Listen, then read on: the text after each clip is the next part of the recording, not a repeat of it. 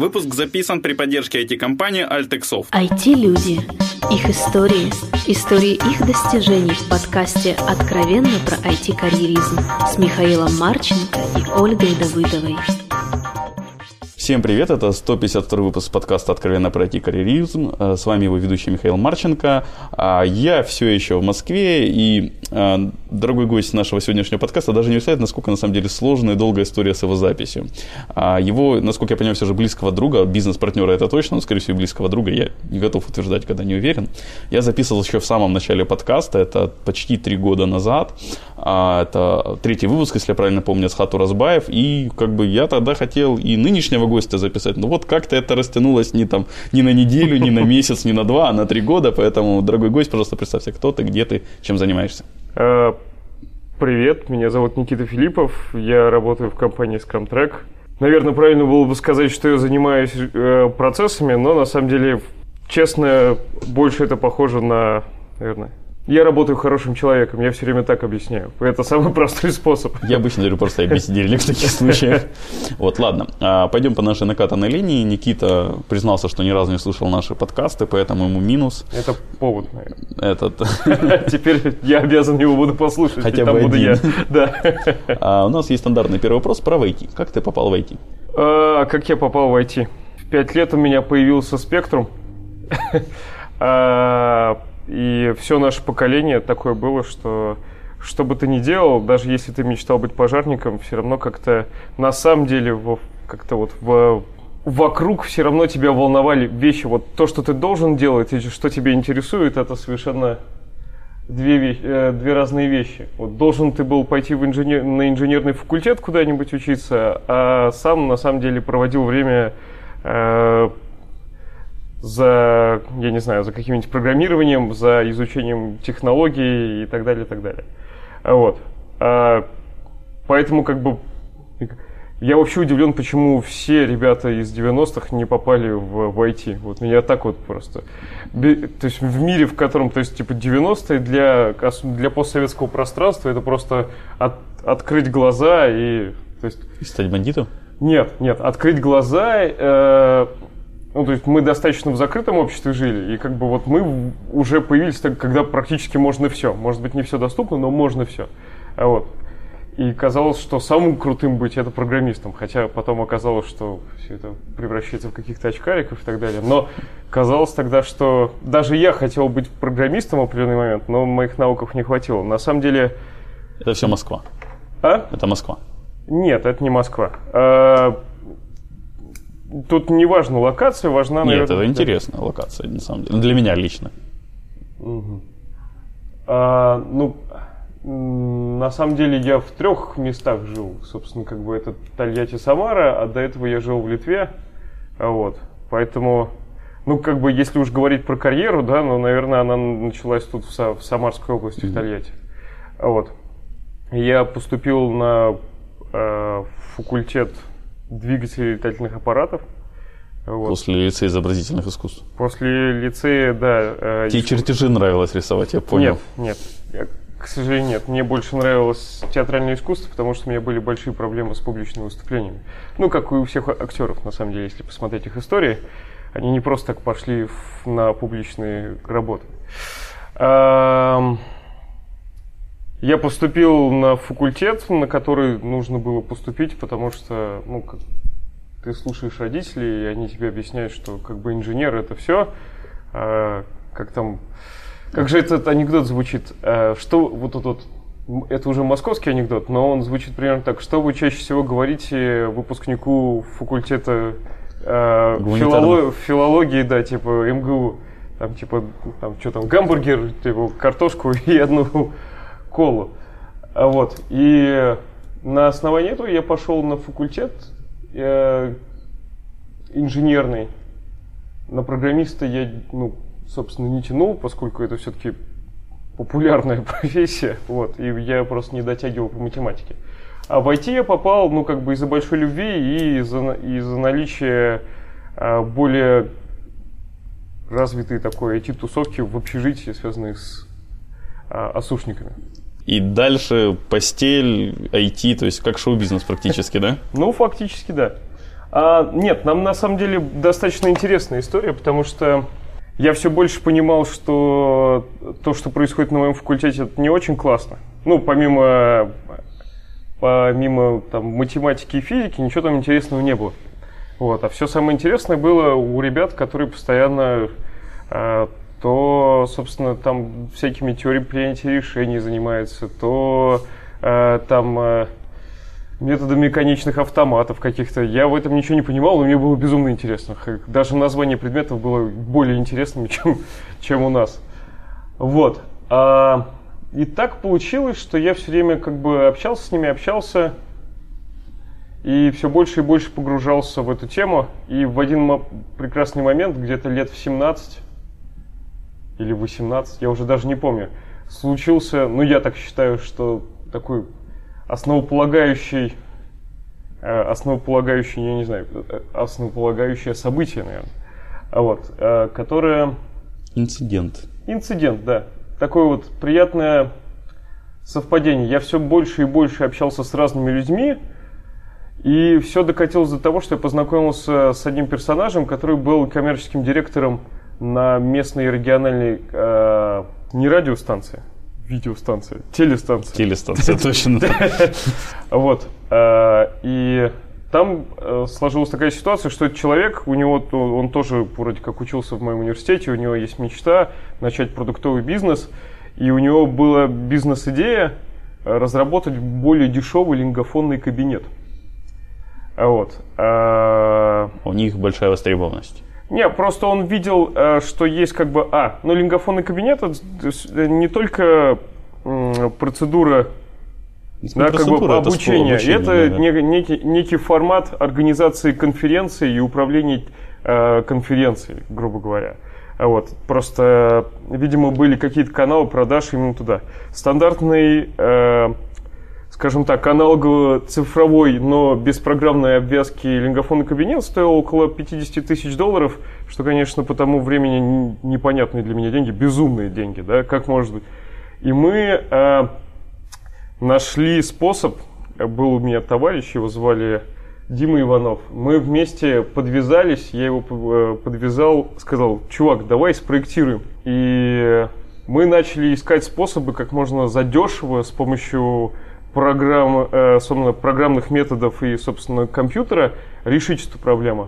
И мы нашли тогда какие-то м, вот та- такие вот вещи, как у тебя вот эти всякие внешние звуковухи тогда были редкость, но была какая-то от эм-Audio э, пи си ай-ные, э, э, собственно, звуковухи, которые я позволяли... Только саундбластеры, а? помню. Я помню только саундбластеры от Creative. Или нет, нет, нет, нет. А вот там вот первые эм-Audio, они стоили по восемьсот долларов.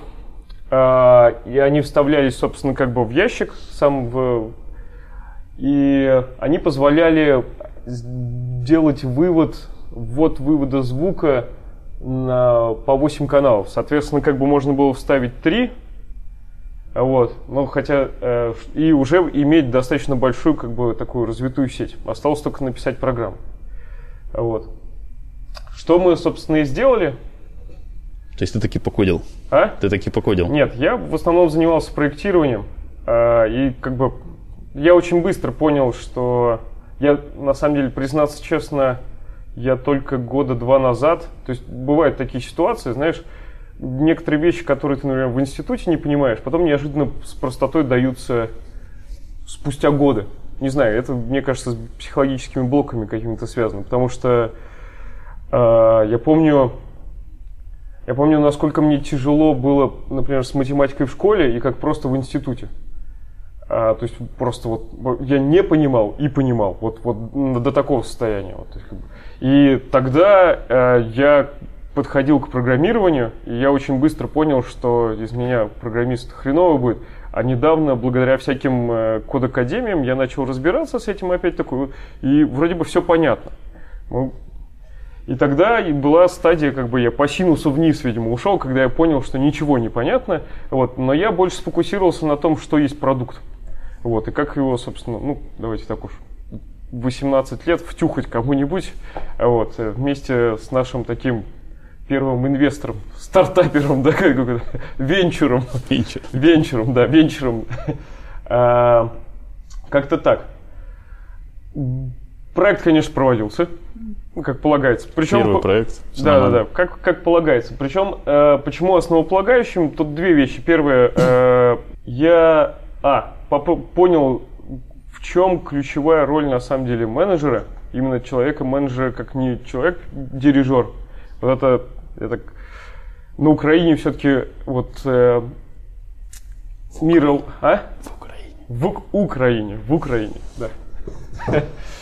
Я сам говорю неправильно, не парься. Хорошо, в Украине. Все-таки ай ти развивалось через аутсорс, и проект-менеджер — это в первую очередь мастер организации процесса, ресурсов, простите, в общем, всего того, но никак не про, про то, как продвинуть продукт. Только сейчас там...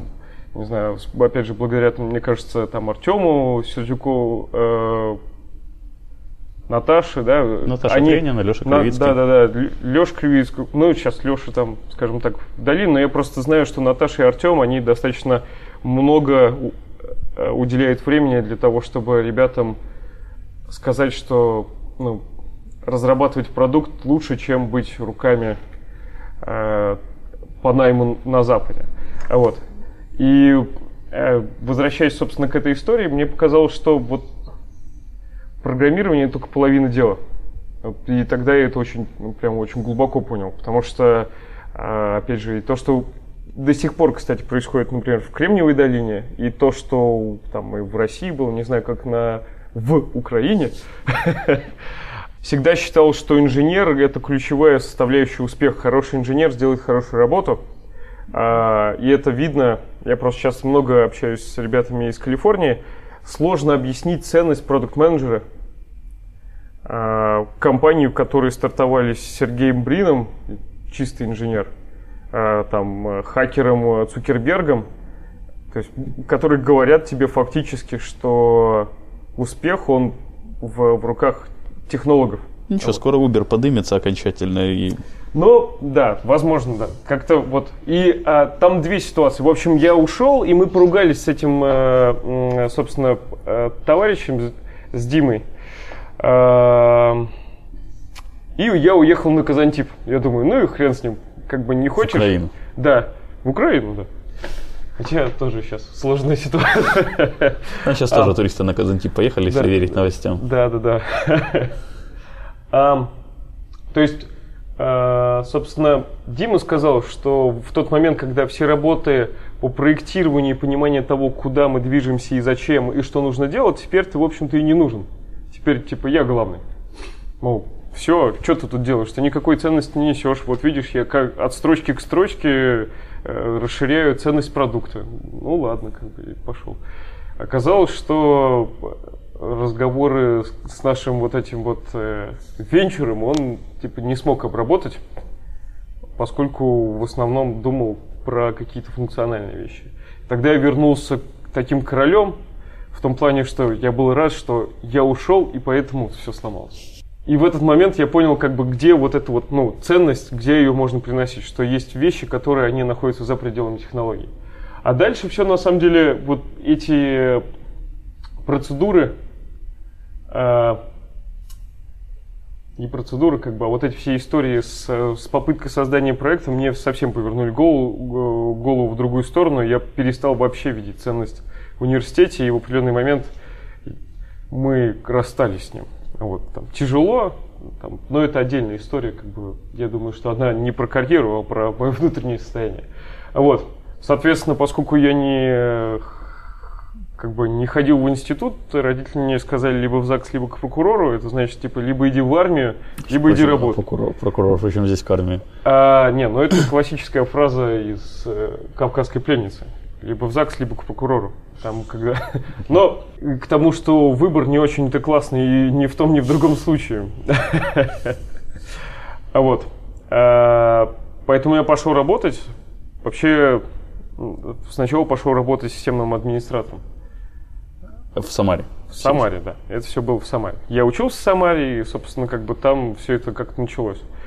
Потом э, я все еще общался, с, познакомился, я участвовал в одном э, некоммерческом проекте, Назывался он «Общежитие номер четыре», потом это оказался товарищ, который... Палата номер шесть потом, а? оказался, потом оказался «Палата номер шесть». Не, ну, «Общежитие номер четыре» — это был такой форум, где ребята создавали, ну, пытались создать какое-то креативное сообщество. И я туда, то, что называется... А? «Палата номер шесть», ну, да, да, да, да, да, фактически, да, да. Я туда пытался тоже контрибьютить всякие рассказы и что-то такое, и пытался развивать сервис, и... Вот. И человек, с которым мы э, тогда вот познакомились, он был владельцем э, этого ресурса. Зовут его Денис Ермаков. Это человек, который нам до сих пор делает, обслуживает компанию Scrum Trek. Мы так и остались хорошими друзьями. Он делает фактически сейчас все э, веб-сайты нам. А вот. И я все в этом кружился. Я говорил, что что-то мне админом-то денег не хватает. И он меня подкинул на работу верстальщиком. В, собственно, там, в компанию, которая уже непонятно чем занимается, госконтрактами по внедрению каких-то, я не знаю, си ар эм-систем занимается, онлайн-телеком. Но тогда она занималась продажами веб-сайтов, вот, и я пошел туда поверстать, а потом быстренько начал вести проекты. Вот, и там всякой канители было, на самом деле. Я там... Э- пытался, и уже сейчас вспоминаю, как я пытался, я думал, что вот все, сначала все начинается раздолбайски, как бы в том плане, ты приходишь, говоришь, хочешь сайт? Не хочешь, тем более время такое, я не помню, какой это год был, две тысячи четвёртый. В общем, в общем, ценность веба для реального сектора экономики, в принципе, на постсоветском пространстве в то время не очень, как бы, никто не понимал, зачем тебе нужен сайт, кроме того, что мы понимали, что нам нужно продать этот сайт, потому что нам нужны деньги. Вот. И там были первые истории, когда ты не можешь нормально это все согласовать, да, такая простейшая менеджерская задачка, да, ты думаешь, что же так, что же, что же не так, начинаешь общаться со своими знакомыми из Москвы, они говорят, вот, смотри, и скидывают, я помню вот этот момент, мне скинули ТЗ Бинбанка. Говорят, как должно выглядеть нормальное техническое задание. Потому что до этого все, ну, как бы на пальцах производилось. И вот, все дело в том, что как бы у нас нету хорошего ТЗ. Прям вот вспоминаю. Вот ваша серебряная пуля. Да, да, да. Вот как бы то, с чем я потом, собственно, начал бороться, да, как, когда мы основали Scrum Trek, да, то это та вещь, на которую я молился, будучи, собственно, проект-менеджером в компании, которая делает веб-сайты. И каким-то образом я все-таки научился писать технические задания, все это делал, это ни, ни капли не помогало, но суть в том, что я какой-то опыт набирал и в продажах, и в понимании того, как работать с клиентами, и потом э, как-то у меня заваливалась опять же эта мысль о том, что вот, подписывая людей на какие-то документы, проблемы мы их не решаем, потому что они потом нам, некоторые нас выставляли на деньги в, в другую сторону. Я думал, что это такая реакция как раз. Я считаю, что люди все хорошие, вот, и если они тебе как бы что-то плохое делают, значит, они чувствуют себя небезопасно.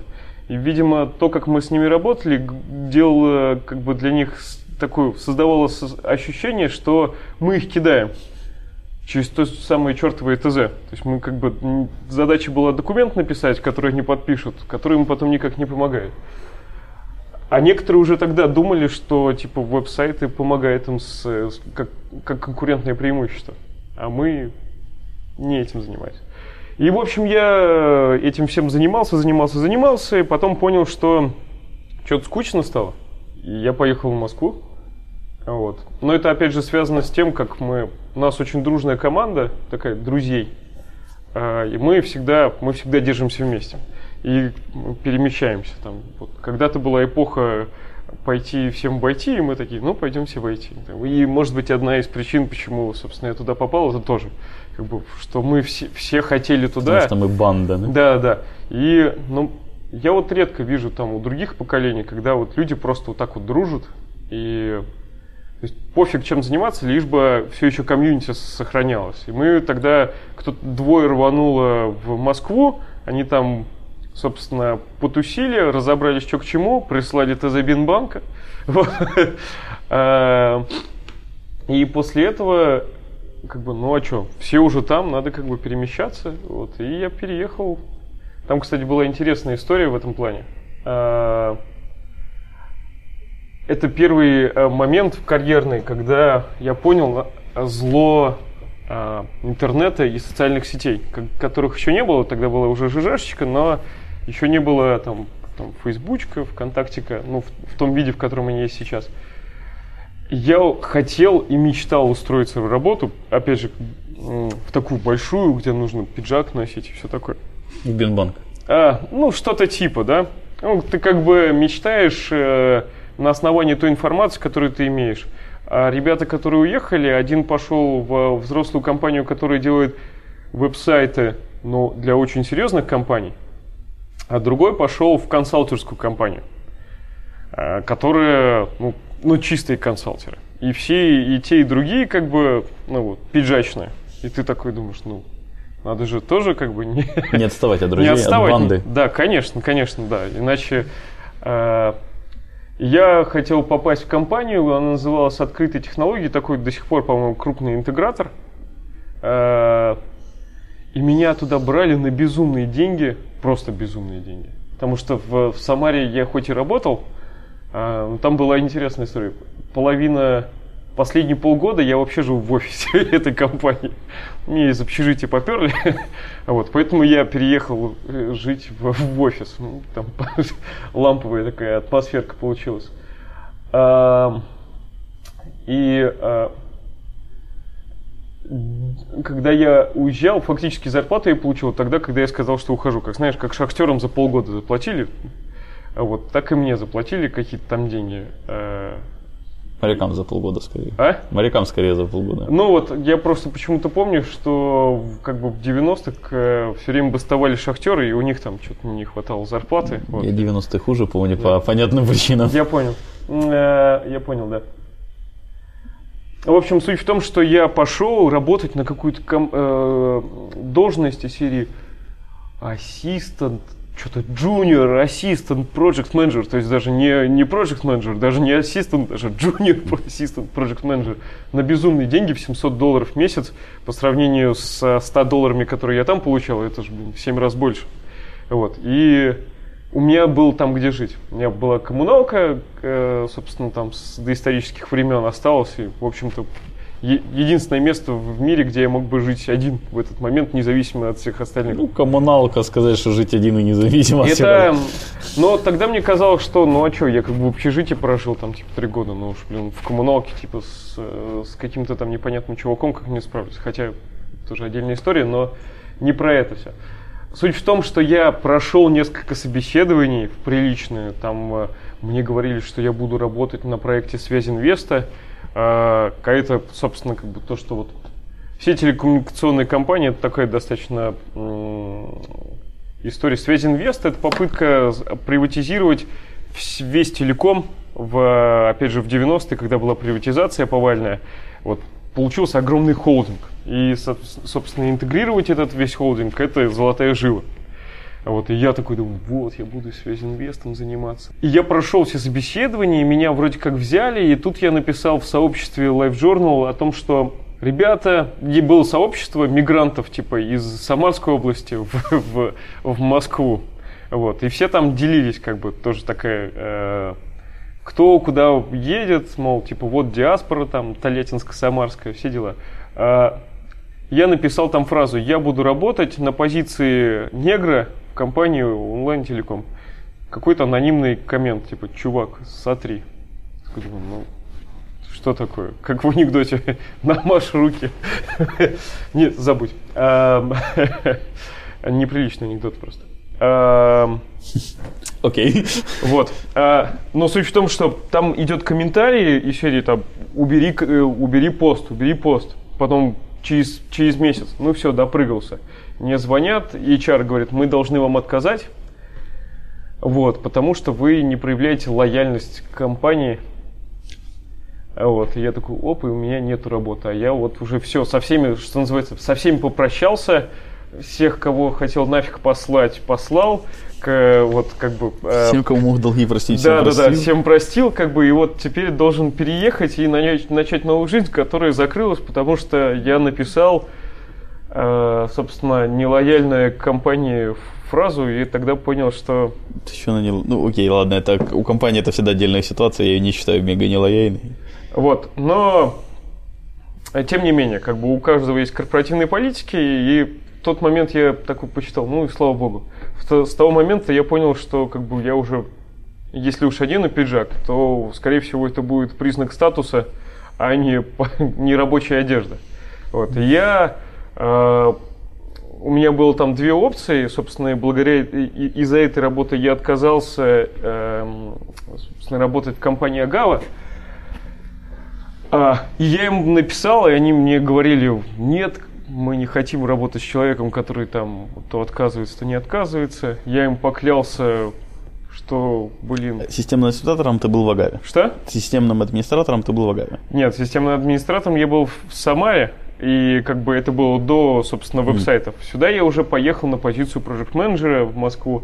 И туда я попал на проджект-менеджера. И занимался там развитием очень таких, очень странных, но бабло генерящих проектов на Запад. Всякие создания сервисов по психологическим тестам. Все, что тогда было связано, и хорошо генерило трафик. Вот. И там я, собственно, проработал где-то с, с годик. И многому чему научился там у товарища, который, собственно, меня поверил и взял. Там Андрей Окунев его зовут. У него сейчас тоже своя компания, чуть ли не международная.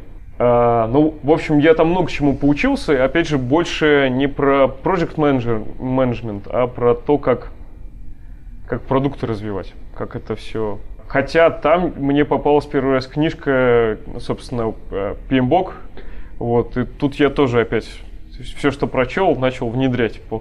Внедрил каскадную модель, все как полагается. Если с вебом там все просто, просто тэ зэшечку подписать, то тут я весь полный цикл как бы выстроил, за что вызвал ненависть у всех. Как тот самый случай, когда я внедрил это все, очень классно работало, но никому не помогало.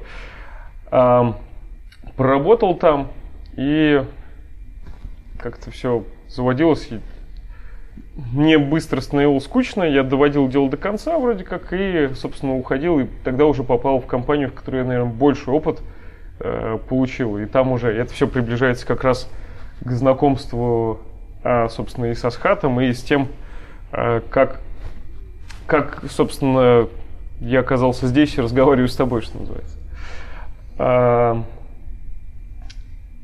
Я устроился в компанию, я помню фразу, тоже замечательный человек, у меня был э, директор по продуктам Паша Васин.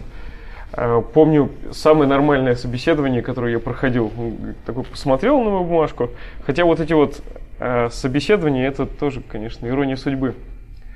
Э, все же пишут в, в резюме э, все, что, что попадет, лишь бы взяли, да? Вот. И тут ситуация получилась такая, что последний раз, когда я общался с ребятами, э, со своими, с бандой своей, я компилировал из всех красивых резюме, которые прошли, нужно, чтобы уж там зацепилось на чем-то. И там была зона как раз типа э, процессы. И там было написано «Rup Agile». Я понятия не имел, что такое agile, но он был у меня записан.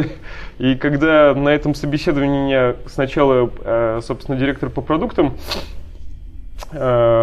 собеседовал, он там посмотрел, как бы, ага, вот, а вот тут вот что делали? А как у вас тэ зэшечки, которые вы писали, они больше техническую часть или в маркетинговую? Я говорю, ну, процентов на семьдесят маркетинговую. Он, хорошо, но сейчас я технического директора позову, он смотрит, смотрит, смотрит, смотрит agile, как бы, говорит, а вам было бы интересно? Я, блин, короче, за эти деньги, которые... Конечно, я вообще, типа... Не, ну, правильный ответ, ну, наверное, да? Не, нет, я говорю, конечно, почему нет, с радостью, то есть, было бы ли вам интересно попробовать построить? Все, что угодно, да. Agile, конечно. Что бы это ни значило, да? Вот. И таким образом я попал в компанию, которая, э, ну, по мне так выглядела одна... Чем вот компания «Бегун» занималась контекстной рекламой. Конечно, грустно, это что... Это ты попал в «Бегун». Да, я попал в «Бегун», и это было, собственно... Э, мне кажется, что редкая компания то есть какой там год, я не знаю, шестой или седьмой, опять же, уже не помню. Так много всего происходит в жизни. Но суть в чем, первая компания, которая выглядела как стартап, с крупным, ну, с бизнесом, когда я туда пришел, там было двадцать девять человек, когда я уходил, а это было не так, то есть там через год или полтора, и там уже было двести сорок человек. Вот. Безусловно, не за счет разработки все это выросло, но тем не менее это показывало, насколько большие были обороты. Очень грустно, что все это, ну, свернулось. Вот, там, половина сейчас работает в Мейле, там, ну, в общем, все нашли как бы работу, но команда была классная. Вот, и там можно было всему этому учиться. Давали возможность накосячить, и, и это самое классное, да, то есть давали постоянно пробовать, поскольку там было очень много проблем. В общем, много легаси кода, и много продуктовых челленджей, и процессы не были выстроены, можно было чем угодно заниматься. Я туда пошел на продукт-менеджера, а оказалось, что до продукт-менеджера, и это оказалось для меня потом вообще в принципе мантрой, до, до продукт-менеджера невозможно добраться, если у тебя нет стабильного процесса и поставки. Ты можешь быть гением продукт-менеджмента, можешь понимать, куда вести компанию, но если у тебя поставка хреново работает, ты ничего не сделаешь. Да? Если у тебя, грубо говоря, колеса не едут, то есть уже не важно, насколько классный у тебя снаружи дизайн. Вот как э, коллега мой Андрюха Ребров, наш типа, эксперт по инженерии, он все время, у него есть фраза «итальянский танк», очень красивый, но не стреляет. Вот, вот. Большинство компаний, они вот такие вот. И там я э, понял, что чтобы продакт-менеджментом заниматься, мне нужно разобраться с процессами. И тут как раз вот вся эта история началась с Agile. А вот. И тут ты пустил Agile в свое сердце, да, или как там говорят представители Библии, пустите Иисуса в свою душу, что-то такое. На самом деле тут даже, даже другое. Agile был просто определением, определением для меня успеха в моей жизни. Потому что как бы я шел всегда очень против э, ну, стандартных моделей, которые создавали родители там, на работе и так далее, и так далее. Вот. И все это заключалось в том, что у меня была типа отча- отчаянная голова и, видимо, какой-то типа в психологическом плане низкий болевой порог. Потому что вместо того, чтобы что-то проектировать, мне было проще попробовать и отрефлексировать, попробовать и отрефлексировать. Поэтому, когда я услышал про Agile и все-таки разобрался, хотя это, как потом я вспоминал, вспоминал собственно, типа, еще на собеседовании меня спрашивали, но до этого не, не понимал, что это такое. А, мне нужно было решить проблему, и я пытался опять построить технические задания, вот эту модель технических заданий, которую я как-то опробовал на предыдущей работе в Агаве. Но она там совсем не пошла, потому что динамика развития компании была совершенно другой. Там было два состояния. Либо ты, простите, дрючишь разработчиков, и тогда они воют, потому что ты, ну, то, что кодинфиксишь постоянно. Вот. У тебя каждый день нет никакого плана, есть эмоции, как бы, и ты завалишь разработчиков. Либо ты начинаешь писать ТЗ, и в этот момент разработчики ждут, пока ты пишешь ТЗ, это там типа недели три, в этот момент они занимаются чем попало, вот, это не всех устраивало, им нужен был какой-то баланс. И тут я вроде бы сходил на, как раз на тренинг Асхата, там, первый раз в жизни его решил в публике прочитать, что-то я из него понял, но понял я одно, что мне нужно купить Асхата, чтобы типа решить свою проблему в, в Бегуне, потому что все очень классно, концепцию я понял, но, кажется, все было, ну, неподъемным самостоятельно. Вот. Поэтому как бы я позвал Асхата, мы немножко поработали, что-то выстроили. Вот. И там у нас начались политические моменты, потому что любые изменения с Agile, это, в принципе, такая как бы история. Ну, невозможно как бы делать Agile-разработку, если ты не реформируешь в целом компанию. Вот. И, в общем, но с этого момента я понял, что как бы есть вещь, которую мне интересно делать. И через какое-то время мы сели с Асхатом, мы начали развивать сообщество, и Асхат говорит, я мечтаю построить консалтинговую компанию. Я говорю, давай. Вот. И где-то через четыре месяца, в общем-то, мы придумали способ э, запуска. Я взял две недели отпуска, подготовили информационный повод, вписались, сделали мини-конференцию на, в рамках э, российских интернет-технологий. Э, РИД, который называется. Э, Олег Бунин нас э, подхватил, помог нам э, в этом плане. Мы создали хайп, на этом хайпе создали первый тренинг, и я уже вернулся. Из-за политических всяких передряг внутри я уже был такой демотивированный, поэтому, когда я уже пришел из отпуска, мне сказали, что ты перегорел, ты либо давай в работу вырывайся, либо как бы... Вырывайся. Вырывайся, да, я сказал. Ну, как бы, если я вот сейчас попрошу, вы когда меня отпустите? Он говорит, послезавтра отпустим. Я такой... Все классно, и все, все. Дальше уже меня волновало только, что такое agile, насколько на уровне ДНК, да, тогда. И вот с того момента, я не помню, с две тысячи седьмого года или с две тысячи восьмого, все, я начал туда прорываться. Никит, по деньгам уйти из продуктовой компании, ну, более-менее свободное плавание с консалтингом, как оно, страшно, не страшно было и отразилось? Я вот сейчас вот думаю, потому что меня периодически как бы там мучают мысли о том, что... Не стоит ли мне как бы зафиксироваться, как бы оставить Scrum Trek и там, пойти куда-то дальше? И тогда кажется, ну, абсолютно безбашенное решение. То есть это как, без мозгов. То есть я думаю, что сейчас мне нужно будет долго взвешивать, потому что мы, мы там, Асхат уже что-то пытался делать, и у него, собственно, там был хороший начальник. Многие его и на Украине тоже знают. Ну, в общем, короче, он разрешил Асхату плавненько уходить в течение трех месяцев. У меня такой возможности не было, но было ощущение свято, как бы я с Асхатом верил в том, что работа у нас обязательно будет. И хотя вот этот хайп, он, я вот просто помню, я уволился, как сейчас, двадцать восьмого апреля.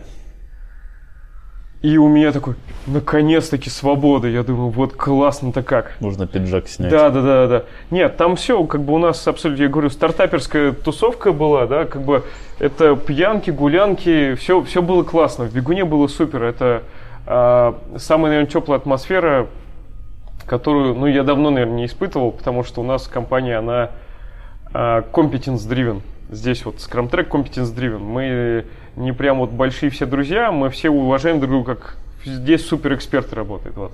А там реально была тусня, фан, как бы все, все, все с десяти до шести впахивали, с шести до семи напивались. Вот как бы вот, вот такой вот типа, пьяный угар такой, очень классно было. При этом, когда у тебя там, грубо говоря, доходил, я помню, в общем, по-моему, компания около ста шестидесяти тысяч долларов в день делала. В день, вот. И как бы, ну, всем классно, да? То есть все понимали, что они очень крутые, вот. Но вот после увольнения, после увольнения э, ровно через две недели я понял, что, блин, короче, зарплаты-то не будет. В След- следующем месяце зарплаты не будет. И тут наступила легкая паника, э, которая сконвертировалась просто, в, просто я уш- ушел в девелопмент компании такой, чтобы, чтобы что-то получить. Что-то получить, чтобы... Вот. И еще жена, как бы, она тоже ушла с работы, как-то так получилось. Мы такие, как бы, оп. И я сказал, вот, не знаю как, но, типа, в июне я куплю телевизор новый. И вот такой челлендж был. Купить крутой, большой, тогда вот, типа, эл си ди-телевизоры э, начали появляться, вот, и купил. То есть... В кредит. Нет. Нет, нет, нет. Я получил безумные деньги, как бы мы там закрыл контракт какой-то, за... поработал три дня, получил денег там, в два раза больше. Тем более, когда мы работаем вдвоем, мы с Асхатом чувствовали себя ну, безумно богатыми. То есть мы там как бы, фактически ты тратишь три дня на там, полный рабочий день, как бы впахиваешь, и вот деньги на руках. Это богач, класс. Вот. Поэтому э, страх был. Но сейчас я понимаю, что... То есть там вот многие пытаются из моих знакомых, работая в компании, создать свой бизнес.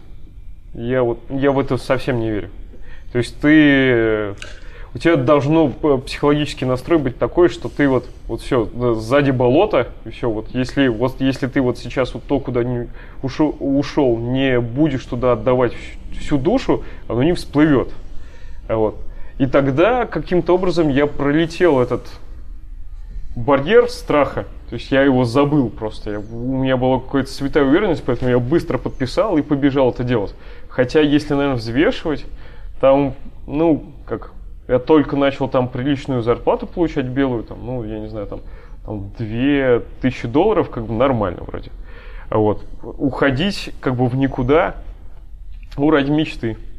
Ради мечты. Okay. Очень хотелось свободы. Мне, я уходил из компании, потому что мне не давали заниматься тем, во что я сильно верил. А в тот момент я поверил, что agile-процессы э, ну, сильно помогают. Тогда я думал, что они решают все. Вот. Э, И сейчас уже... Ну, сейчас я понимаю, что agile-процессы, как процессы, как майндсет, все решают, конечно. Как э, набор практик, не все. Но это опять же опыт, да, там, это отлично работает на уровне команды, это неплохо работает на уровне команд, но это иногда не помогает развернуть компанию э, с точки зрения заработка денег, например, да. Никит, сори, я немножко перебью тебя. Мы просто очень интересно начали до записи подкаста общаться на тему вот разных школ скрама, скажем так, agile, которые есть на постсоветском пространстве. Ты очень интересно характеризовал, исходя из опыта, да, да. который есть. Можешь, вот я не знаю, как-то повторить или продолжить тот разговор? Да, это вот э, хорошая вещь, надеюсь, э, там не украинский, не прибалтийский, не западный. Не получишь ты гневных писем, короче, да, надеюсь. Да, да, да, да. Но это мое видение, как бы там, да, это, это будет оценочное суждение. Как на, в нашей стране, знаешь, все, под, подстелился. Да, да, да, да. В нашей стране просто есть много законов, которые запрещают, иначе клеветой называется, поэтому всегда оформляют в оценочные суждения. Вот это вот оценочное суждение. Мы разные рынки имели, собственно, Украина, Россия, собственно, там Прибалтика, собственно, там, я не знаю, опять же, там есть Сережа Дмитриев, который вроде как Норвегию представляет, но здесь тоже работает. У всех разные подходы, э, все через, в раз, через разные вещи пришли э, к этому. У нас э, от этого как бы, то есть разные экспертизы на разных уровнях лучше работают. Вот если говорить про Украину, то Украина выглядит больше как, э, насколько я знаю, Наташа и Леша, как там родоначальники этого всего, э- они приходили через психологию. Э- там, э- это, они приходили через слово... Мы приходили через слово agile, они через слово коучинг. Вот. Э- и это означает, что для них важна, ну, как бы, природа лишь, как бы, проблем, она находится... в зоне понимания как бы психологии людей в том, в том или ином процессе. Для нас же всегда мы как бы, то есть мы больше все-таки мы больше менторы. То есть мы как бы в, на, на нашем рынке люди предпочитают, когда их, ну, шлепают. Скажем так, да, если ты не пришел и как бы не пришел, не закатал рукава, там, не посмотрел на процесс и не сказал, так, вот эта хрень, вот эта хрень, вот эта хрень. И, как бы, и тут как бы, тут, а как же там люди, психология, там команда. И пряником в лоб. Их, да, вот бывает так, что да, иногда команда, а иногда, блин, нужно хорошенько вздрючить и просто делать, как там это, просто тупо делать свою работу хорошо. Иногда, а для этого иногда нужно привносить экспертизу. Коучинг, он на развитие. Если у тебя, собственно, как бы люди не умеют, то они не знают, как развиваться. Вот. И мы всегда позиционировались больше как в хорошем смысле консультанты, потому что у консультантов есть такое плохое значение. Да? Человек, который пришел, насоветовал, вот, и, вот ушел. Это, и ушел, да. То у нас, но у нас подход консультантский, а вот, в первую очередь, но с, менторски, с менторским оттенком был о том, что мы приходим, не умеешь писать требования, умеешь, вот представляешь, что приходишь в компанию, она не то, что там, ты им там не про agile должен рассказывать, не, не умеет писать спецификации. Хрен с ним, с, с пользовательскими историями, они просто не знают э, основы системного анализа. Какой нафиг им agile? Не, конечно, тебя позвали, но, но ты должен сесть, короче, научить их базовым принципам. Ты должен объяснить, что бывает тестирование, бывает такое тестирование, бывает, бывает системный анализ, бизнес-анализ, как бы, э, там, архитектура, все такое. Не будешь ты в этот момент э, там говорить, а что вы думаете на этот счет? Нет, ты придешь, как бы, всем даже за трещины, кого-то уволишь. Вот. Ну, то есть, как бы, не напрямую, да, но, как бы, ты, там, отрекомендуешь кого-то, да, уволишь. Вот. В, в случае, например, западных вообще, там они идут чисто. То есть мы идем всегда от проблем. А, собственно, как бы вот там украинская школа идет от людей. Там глубинная демократия, понимание. Если это и правда так, это важные вещи. А, через любые из них можно зайти и решить процесс. А, западные люди через ценностное мышление идут. У, у русских, не знаю, как у украинцев, у русских тоже точно нет ценностного мышления. Ну, ценностей просто нет, их там покрошили за последние сто лет в полную. Вот, поэтому, а западные, они через ценности. Собственно, посмотри на agile манифест. Мы ценим то сё, люди важнее, и это ценим, и так далее. Ты русскому человеку это скажешь, он говорит, чё? У меня дедлайн, чувак, помоги. Хорошо, тогда декомпозируем требования, собираем, а потом уже ценности начинаются формироваться. Да? То есть, как бы, все это приходит, и психология, и так далее. Вопрос, кто на какую часть заходит. Для русского человека, например, это одна из причин, почему мы очень редко, например, вот у нас сейчас конференция будет, да, agile Days. Куда а, вы не приглашаете независимых подкастеров и... Что-то я старею. Раньше я хорошо все эти вещи выкручивал. Так, так, так. И так, независимых так, подкастеров так, и журналистов. Ну, так, хорошо. А, ну, видимо, ты уже получил свой билет, да, я так понимаю? Нет. Нет, не получил. Ни на самолет, ни в обе стороны, ни на саму конференцию. Я понял. Ну, на конференцию, я думаю, что нет проблем, а в обе стороны нет. Но не... Окей, прости, что отвлек. Тем не менее, ну, пристыдил. Я в любом случае думаю, что как бы нет проблем, приезжай. Я не знаю, почему так получилось. А... О чем я говорил? А, я говорил о том, что мы не зовем, например, западных э, спикеров много, что, например, делают украинцы. А, там, не по причине, там, я не знаю, там, плохого знания языка или что-то еще. Просто вещи, как западные люди рассказывают, доносят. Мало людей, да, у нас есть там два-три человека, которых мы когда-то отслушиваем, сами с ними общаемся и понимаем, что они комплементарны тому, что люди могут понять. Чуть-чуть о ценностях, чуть-чуть о практиках, вот, но как бы там в целом большинство нацелено на ценностное мышление, которое вообще не пробивается. И в этом как бы отличие. Знаешь, я думаю, на самом деле отличие немножко в другом. Я вставлю да. свои пять копеек да, в своем подкасте. Да, да. Этот. А, здесь больше нюанс в том, что мы с тобой вот то, на самом деле, с чем мы начинали, что все же довольно большая культура в России — это продуктовые разработки и меньше, наверное, все же аутсорсовые, но она не аутсорсовая, не маленькая. В Украине в разы больше аутсорсовая разработка, чем продуктовая. Соответственно, как ты там, например, сам где-то в середине или в начале uh-huh. подкаста, что проджект-менеджер, который работает на аутсорсе, он должен общаться на языке с клиентом. То есть они в итоге должны продавать agile не у себя для разработчиков, а для клиента. Uh-huh. И строить его на языке клиентов, соответственно, ценнее, чтобы был американский там, или западный да, тренер, который на докладе объяснил какие-то вещи, которые как раз проняли, привели ближе бы к пониманию западного agile. Я... Это... Ну, это мысль. Итак, я скажу так. Наличие больше продуктовой или аутсорс-разработки больше влияет на то, насколько сам бизнес развивается, ну, agile консалтинга. И э, раз. Второе. Э, конечно, я думаю, что наоборот. То, что, то, что нужно уметь объяснять э, и продавать agile э, туда, наружу, да, как экспертизу, я боюсь, что его в прямом смысле не покупают. Да, то есть Это все еще...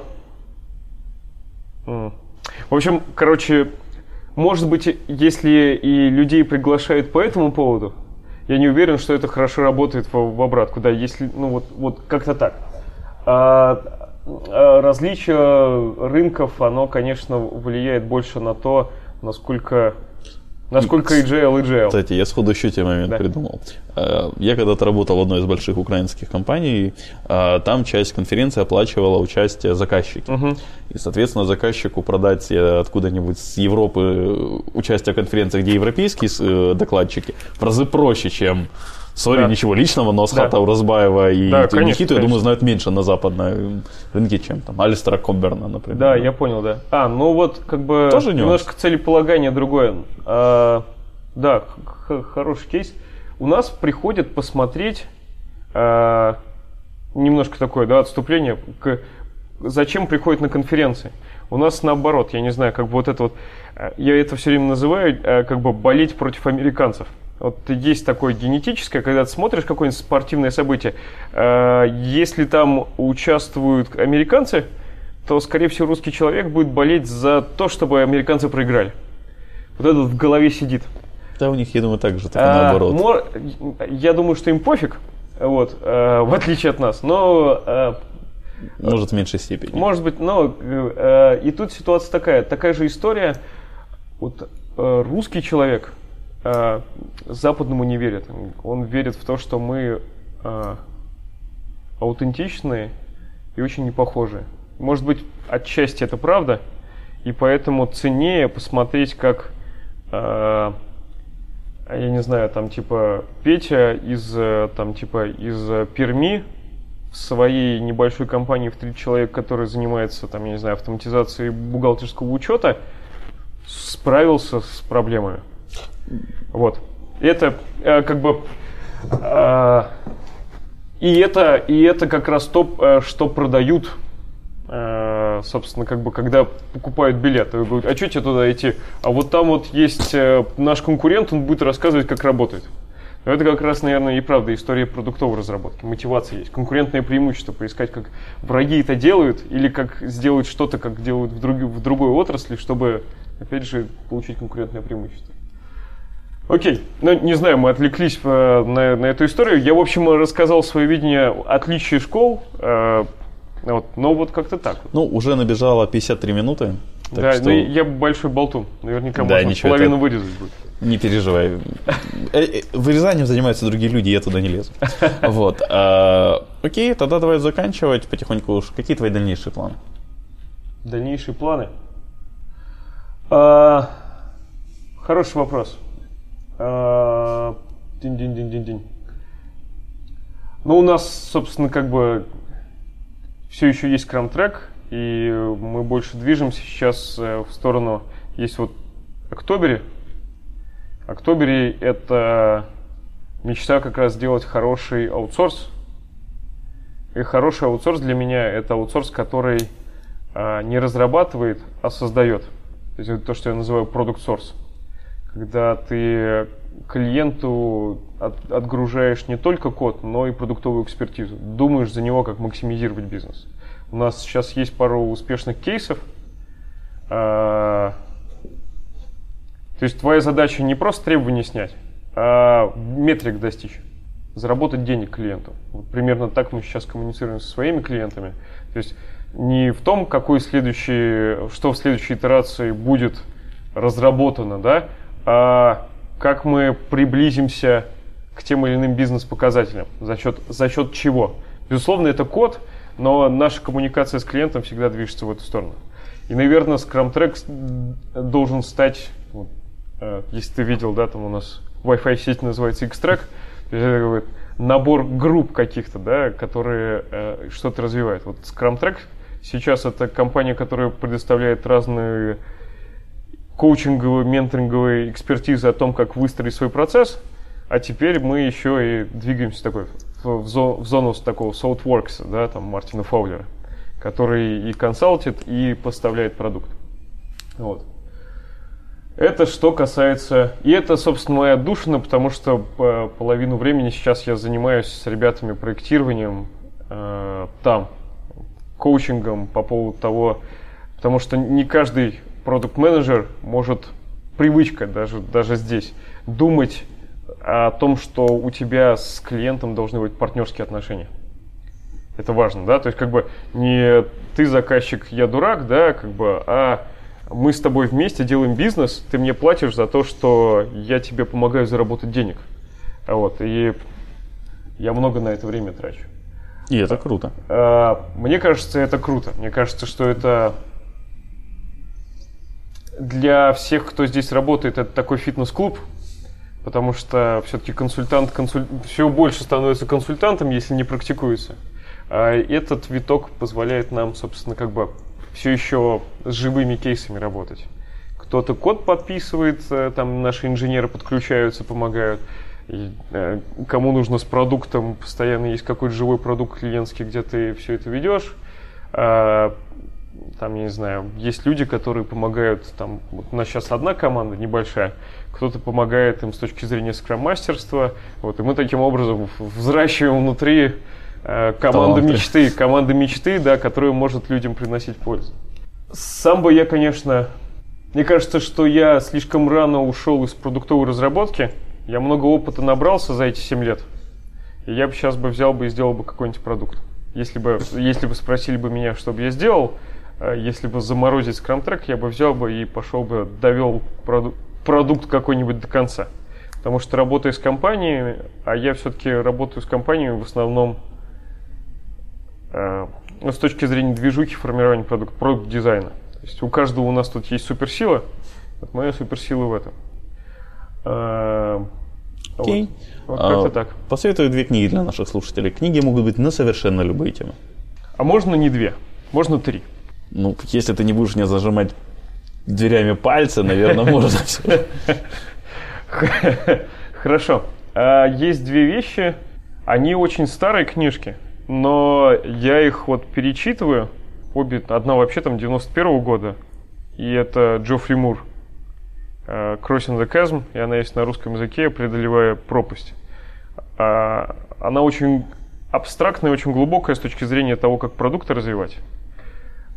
Вторая – это ее нужно перечитывать тоже, много раз перечитывать, потому что она становится понятнее. Она как, ну, вот, как знаешь, как Библия, да, их вот, вот, вот раньше РУП называли Библией, но, э, ну, потому что открываешь, там есть процессные паттерны, но на самом деле реальная Библия – это Библия, которая каждый раз порождает у тебя новые мысли, ты прочитываешь. Вторая книжка – это, конечно, Blue Ocean Strategy. Она с первого раза непонятная, потому что она очень абстрактная, но каждый раз, когда ты перечитываешь ее, понимаешь, как, собственно, анализировать рынки. Мне, опять же, я предполагаю, что половина твоих случаев слушателей украинцы и Нет. четверть четверть где-то да четверть хорошо и я просто опять же вспоминаю Наташу Тренину. Меня беспокоит, конечно, что Украина — это аутсорс страна, потому что, ну, с точки зрения экономической, мне кажется, что ребята должны больше в продукт уходить. Blue Ocean, перечитывая Blue Ocean, можно реально постоянно находить новые ниши. Uh, и третья книжка. Uh, недавно был фильмец, который назывался Ender's Game. Игры Эндера. Вот перечитайте книжку. Все вот. семь. А? Все семь. Вот uh, как бы, почему все семь? Все семь, по-моему. И все цикл. В общем, я... Uh, она одна. Игры Эндера одна. Нет, нет, нет. Ты, наверное, путаешь с... Uh, эти самые «Игры престолов». Не-не, я про Эндер. Ну, может, я путаю. Я, опять же, ни одну из них не читал. Просто мне кто-то недавно объяснял, что их несколько. А, ну, не знаю. Я, в общем, это... У меня была одна большая книжка. Вот. И она хороша в, в плане, опять же, для тех, кто любит смотреть модели общества, с одной стороны. С другой стороны, сейчас в тренде геймификация. И там реальный пример того, как людей, людей учат через обучение. Причем достаточно, вернее, учат через игры, и это достаточно сурово. Вот как-то так. Окей. Okay. И самое последнее, пожелаю что-то хорошее нашим слушателям. Ох, мы же про карьеру, да? Да. Да, мы же про карьеру. Я бы хотел, чтобы люди... Я знаю, что на самом деле генетически невозможно, там последние исследования... Короче, все должны пробовать себя в предпринимательстве. Хотя бы на какое-то время. Не обязательно всю жизнь на это потратить, но вот... попробуйте предпринимательство. Это, это та вещь, которая проверяет вас как человека. Даже если у вас ничего не получится, вы либо поймете что-то о себе, либо станете безумно богатым человеком. Ну, или вам будет проще работать на кого-то другого. Да, да, может быть, да. То есть, как бы, но вот это, это колоссальный опыт. Окей, большое спасибо, Никита, что нашел время поговорить со мной, ответить на, на мои вопросы. Большое спасибо слушателям, что слушали нас. Все вопросы и пожелания мне на почту шами тринадцать собака гмейл точка ком. Всем спасибо, всем пока. Пока, удачи, надеюсь, было интересно. Откровенно про ай ти-карьеризм с Михаилом Марченко и Ольгой Давыдовой.